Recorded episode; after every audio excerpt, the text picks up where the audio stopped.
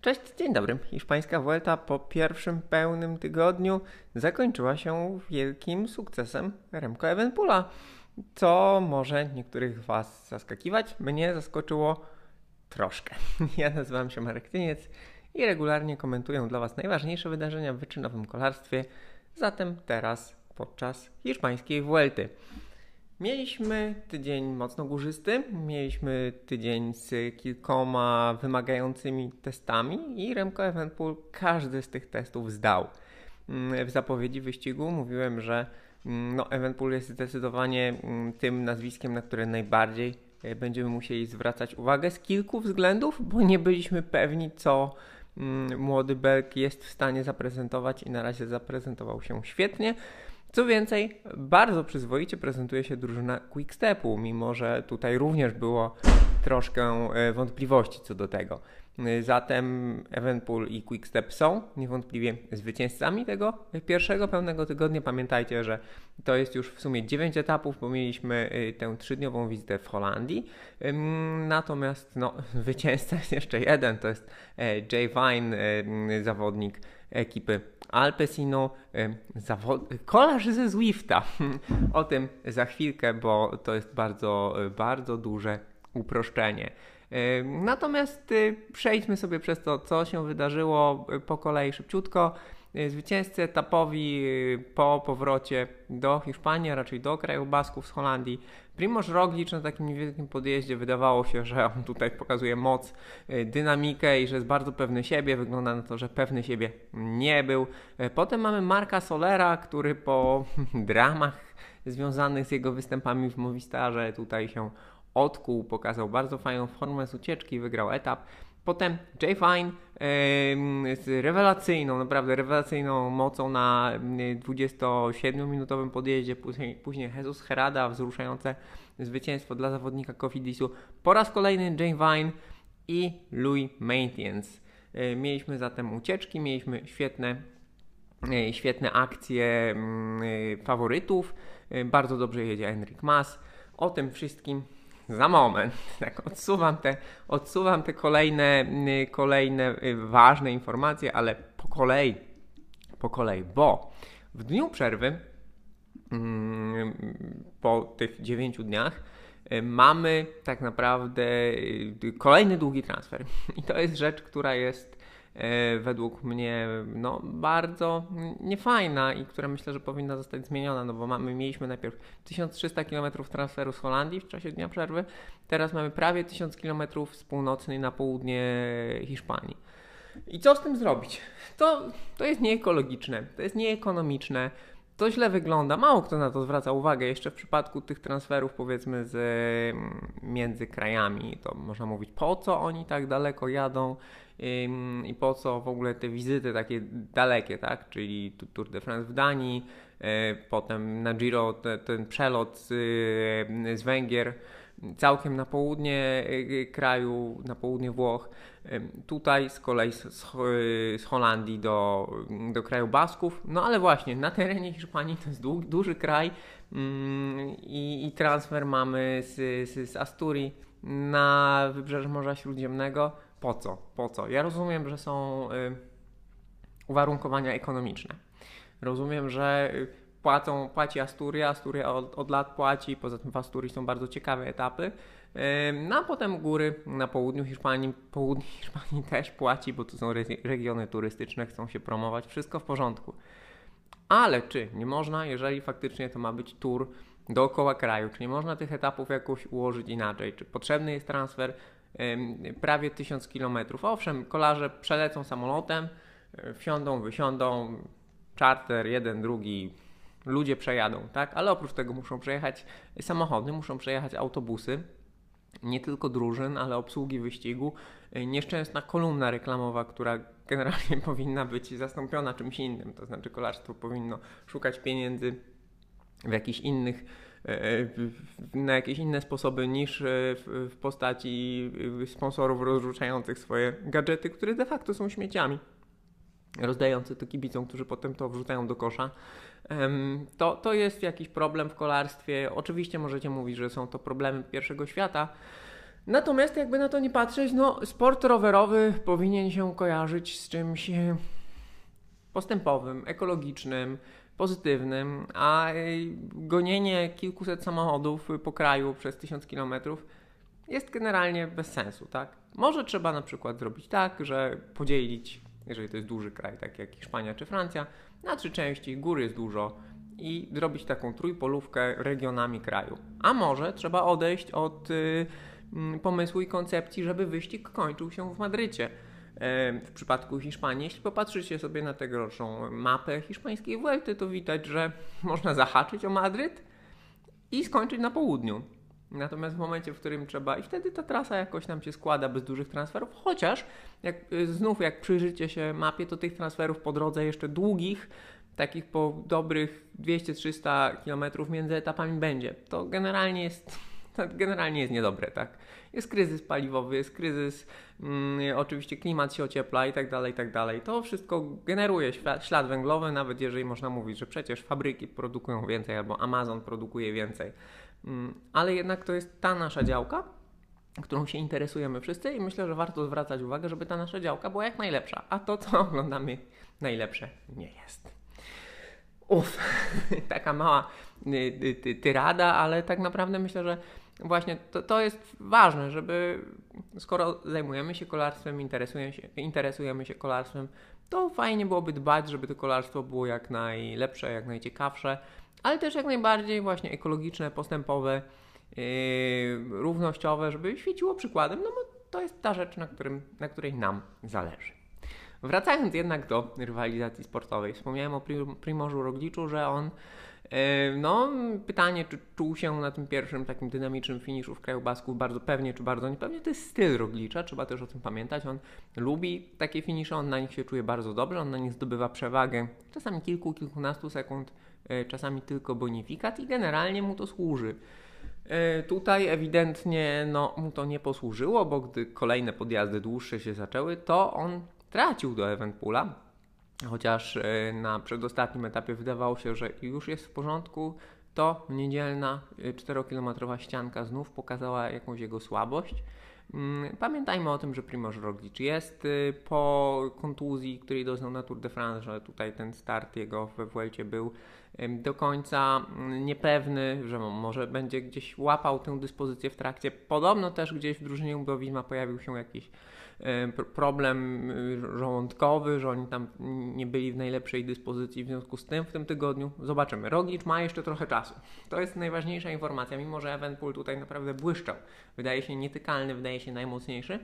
No to pamiętajmy, względem Evenpoola mamy cały czas te wątpliwości co do tego, czy on wytrzyma cały wyścig, e, jak sobie poradzi, no bo na razie jakby wygrał w cudzysłowie tygodniową etapówkę z czego jest znany. Wygrał ją w imponującym stylu. On był naprawdę e, zdecydowanie najmocniejszy tutaj mm, na tej, na dziewiątym etapie. Ten 4-kilometrowy, bardzo stromy podjazd rozwiał też wątpliwości do tego, czy on sobie radzi ze stromiznami. I ważne jest to, że on zerwał z koła. On zerwał z koła um, Enrika Massa, który do tej pory no, był jak, jakby jak, jak cień, tak? Tutaj masę zaliczył gorszy występ i no, odjechał, znów odjechał na, na pół minuty swoim, przynajmniej na pół minuty Ayuso i potem kolejnym na, na jeszcze więcej. Więc generalnie no, Evenpool zdobywa, zdobywa przewagę nad swoimi rywalami regularnie, konsekwentnie ją buduje i ma jej, ma jej sporo, no, nad masem minuta 12, nad Rogliczem minuta 53, Carlos Rodriguez, najlepszy z zawodników Ineosu. Mm, 2.33, pewnie najlepszy byłby Gegenhardt, ale Gegenhardt pechowo upadł y, na ostatnim zjeździe przed tą rzecz finałową ścianką yy, i stracił czas.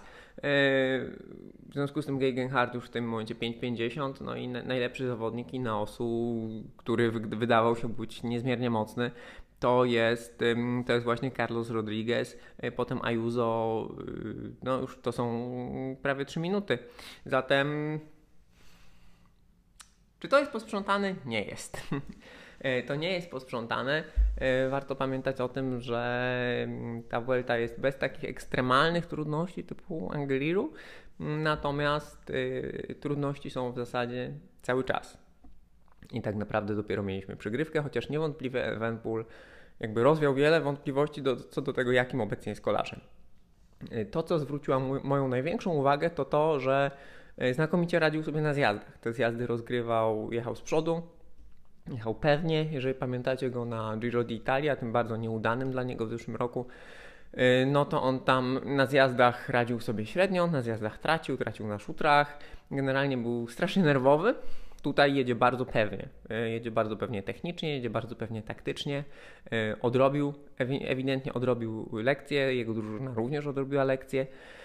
Co więcej, on przygotowywał się naprawdę bardzo, bardzo ciężko do tego wyścigu. To jego Giro d'Italia w zeszłym roku było prawdopodobnie nieudane z tego powodu, między innymi, że on dochodził do formy po tym strasznym upadku na Lombardii, gdzie spadł z mostu.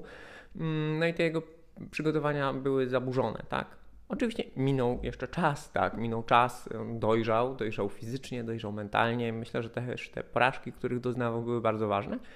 Mm, tutaj przygotowywał się, no fizycznie przygotowywał się bardzo ciężko. On trenował, trenował e, w Livigno i trenował w Andaluzji. W Livigno trenował na wysokości, a oprócz tego trenował na ciężkich podjazdach, bo on jeździł powtórzenia na Mortirolo. On powtarzał najbardziej strome odcinki Mortirolo i, i na nich jeździł jakby interwały. Z kolei w Andaluzji po pierwsze adaptował się do, do upałów, a po drugie w hotelu mm, spał w namiocie, czy też w pokoju tlenowym, który mu symulował jakby przebywanie na dużej wysokości, w związku z tym fizycznie on jest naprawdę, wszystko na to wskazuje, że jest przygotowany fenomenalnie, no i ewidentnie jest fizycznie najmocniejszym zawodnikiem czołówki póki co. Także tutaj przygotowania Eventpula świetne, natomiast oprócz tego no, jego drużyna jedzie znakomicie. E, rewelacyjną ro robotę robi, robi Ala Filip. E, drużyna już jest e, okrojona jednego zawodników, jeden z kolarzy z COVID-em. Oprócz tego jakby też wycofanie w drużynie Jumbo Visma. Sepkus z gorączką, co prawda nie z COVID-em, ale z gorączką wycofany, w związku z tym siły są równe. Ale generalnie właśnie infekcje różnego rodzaju krążą po peletonie i to może mieć wpływ na przebieg tego wyścigu na kolejne tygodnie, zwłaszcza, że zmęczenie będzie narastać, tym bardziej, że zawodnicy oprócz tego, że zaliczyli ten nieekologiczny transfer, no to zmieniają też jakby strefę klimatyczną, no bo Asturia e, pochmurna, chłodna, wilgotna i przelatują na południe Hiszpanii, gdzie będzie sucho i gorąco prawdopodobnie, wszystko na to wskazuje. E, więc to będzie no, duży, duży, duży przeskok mm, i to też będzie miało znaczenie. Ta pogoda w Asturii i w kraju Basków, którą wspomniałem, no, nie oglądaliśmy przez to wszystkiego. Były na tyle trudne warunki atmosferyczne, że traciliśmy sygnał. Linia mety na przykład podczas pierwszego zwycięstwa Jaya była cała w chmurach. Kolejny górski etap był, mm, był również bez sygnału momentami, bo nic nie było widać. E, bo tam były jakieś problemy w ogóle z, z prądem na mecie. W związku z tym nie było widać, jak zaszła selekcja w grupie, e, w grupie faworytów. Widzieliśmy tylko Wajna z kolei, który jechał z przodu. No więc nie widzieliśmy, co tam się działo między Evenpoolem a Masem na przykład. No i właśnie, wspomniałem Jaya Wajna. I tutaj jest duże uproszczenie, bo o Jay Wajnie mówi się, że to, to przecież ten kolarz ze Zwifta. Przypomnijmy, Jay Wine dostał się do drużyny mm, Alpecin Phoenix, wtedy obecnie Alpecin The Koenig. E, potem, kiedy wygrał eliminację na Zwifcie, jakby, które gwarantowały staż w, drużynie, w drużynie Alpecinu, e, utalentowany zawodnik niewątpliwie i teraz to, to jest ważne, tak? To nie jest, żeby nie było wątpliwości, Australijczyk nie jest amatorem, który jakby wsiadł na Zwifta, pojeździł trochę na Zwifcie, zrobił nogę, wykręcił jakieś tam waty i dostał staż. Nie, to był, e, to był naprawdę utalentowany, utalentowany kolarz, który przyjechał do Europy. W ogóle ta jego historia jest taka dosyć ciekawa. On jakby no, poświęcił bardzo wiele mm, temu osobiście, żeby ścigać w Europie, jakby finansowo, życiowo. To, to był dla niego bardzo duży, duży cel. No i jakby dzięki temu, dzięki temu, że wykorzystał tę, tę szansę ze Zwifta, dostał się do, dostał się do, do drużyny Alpesinu i, jakby te, teraz poszło, tak? E, w ogóle dobry sezon w tym roku, bo trzeba pamiętać, że no, był na przykład drugi w, na wyścigu w Norwegii, był drugi na wyścigu w Turcji, takie naprawdę solidne etapówki, przyzwoicie obsadzone, a tutaj no tutaj błyszczy, y, nie tylko wygrywa, ale też zaprezentował bardzo, bardzo wysoką moc. Y, jego pierwsza wygrana etapowa tutaj to było te około 27 minut wysiłku, średnia prędkość podjeżdżania prawie 1700 y, metrów na godzinę i, i moc rzędu 6,4 W na kilogram. To są imponujące naprawdę wartości. Imponujące wartości prezentuje również, również Evenpool i no to, że jakby inni zawodnicy nie są w stanie podążać za nim albo podążają tylko przez jakiś czas, tak jak Enric Mas, jest zrozumiałe, bo Evenpool tutaj jedzie na wartościach mocy, czy też na y, tempie podjeżdżania. To są te wartości, które generalnie gwarantują wygrywanie w wielkim turze. To, to jest ten poziom sportowy. No i tutaj właśnie mamy tego zawodnika, który ten poziom sportowy osiągnął. Y, tutaj warto na to zwracać uwagę, że no, sztuka do, do, dociągnięcia do tego poziomu osiąga, dostępna jest tylko nielicznym. Czasami jakiś zawodnik jest w stanie wejść na ten poziom raz w życiu, raz w karierze. A czasem, a zazwyczaj jest tak właśnie, że, że takie na tych niespełna półgodzinnych yy, wysiłkach 6,3, 6,4 W na kilogram w peletonie wielkiego turu jest w stanie w danym roku jechać jeden, dwóch zawodników. No i teraz robi to przede wszystkim Evenpool i dwa razy zaprezentował to Enric Mas. E, zatem tak to, tak, tak wygląda tutaj e, e, jakby, tak wygląda pole bitwy. Póki co Roglic, Yates, kolarze Ineosu jadą troszkę wolniej. Oni jadą na przykład te półgodzinne wysiłki że na poziomie 6 W na kilogram. To jest wciąż imponujące tempo. Pamiętajcie o tym, że to jest wciąż imponujące tempo. E, natomiast ono nie wystarcza, aby wygrać. I jak to będzie wyglądało w kolejnych dniach? E, mamy po dniu przerwy, w poniedziałek, kiedy to nagrywamy z dniem przerwy. E, peloton jest już na południu Hiszpanii. No i we wtorek mamy czasówkę. Czasówkę, która będzie kluczowa dla losów wyścigu. Evenpool jest faworytem, on bardzo dobrze jeździ na czas. Pamiętajcie, że on bardzo dobrze wpisywał się nie tylko w etapówkach, ale też na, na Mistrzostwach Świata. Mm, w tej specjalności. Mamy długą czasówkę, 31 km, yy, ciężką, w sensie ciężką dla zawodników, którzy rywalizują we Vuelcie, bo we Vuelcie jednak mamy głównie górali. Yy, no a to jest czasówka płaska, gdzie będzie trochę wiało i to jest czasówka, no, gdzie trzeba po prostu założyć duże przełożenie i rozkręcić. Wydaje się, że ono będzie idealne dla Evenpoola i to jest realnie to jest jedna z ostatnich szans dla Roglicza, żeby przynajmniej utrzymać stratę, którą ma.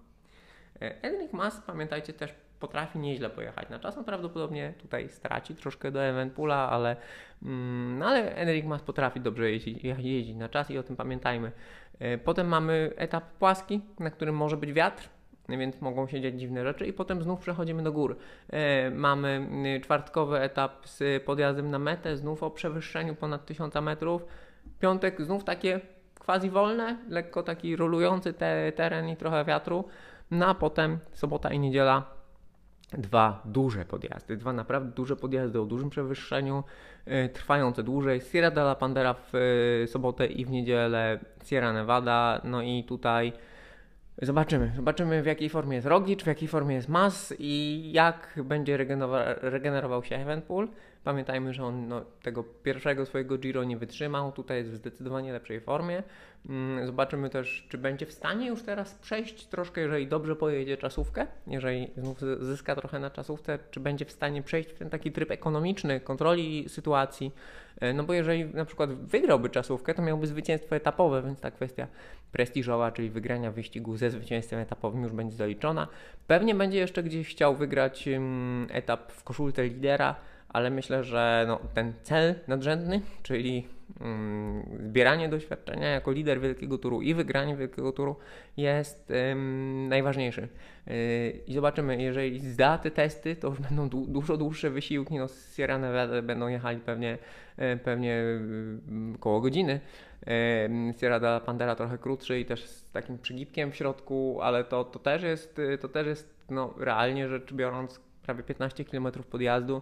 Mm, to są te długie wysiłki, e, zatem, zatem zobaczymy jak sobie tam poradzi i też jak poradzi sobie jego ekipa. No Rogic zostaje bez Sepakusa, zatem ten główny górski pomocnik już będzie dla niego, już będzie dla niego niedostępny, znaczy ma Hesinka.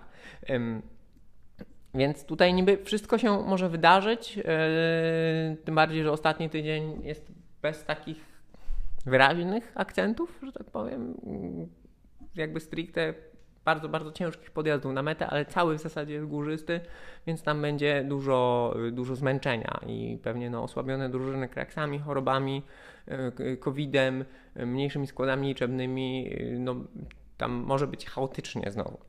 Zatem e, no, mamy, mamy sytuację z jednej strony stabilną, która daje przewagę Evenpoolowi, przewagę też mentalną. Poza tym, że zaprezentował przewagę fizyczną, to myślę, że on jest bardzo zbudowany mentalnie. Natomiast do Madrytu jeszcze długa droga, nic nie jest wygrane. Mm, no, część zawodników już przegrała, natomiast tutaj mogą się dziać jeszcze różne rzeczy. Mimo, że Vuelta Espania jest już takim ukonstytuowanym wielkim turem, to wciąż jest tym wielkim turem, który potrafi być najbardziej chaotyczny. No i mam nadzieję, że coś takiego obejrzymy.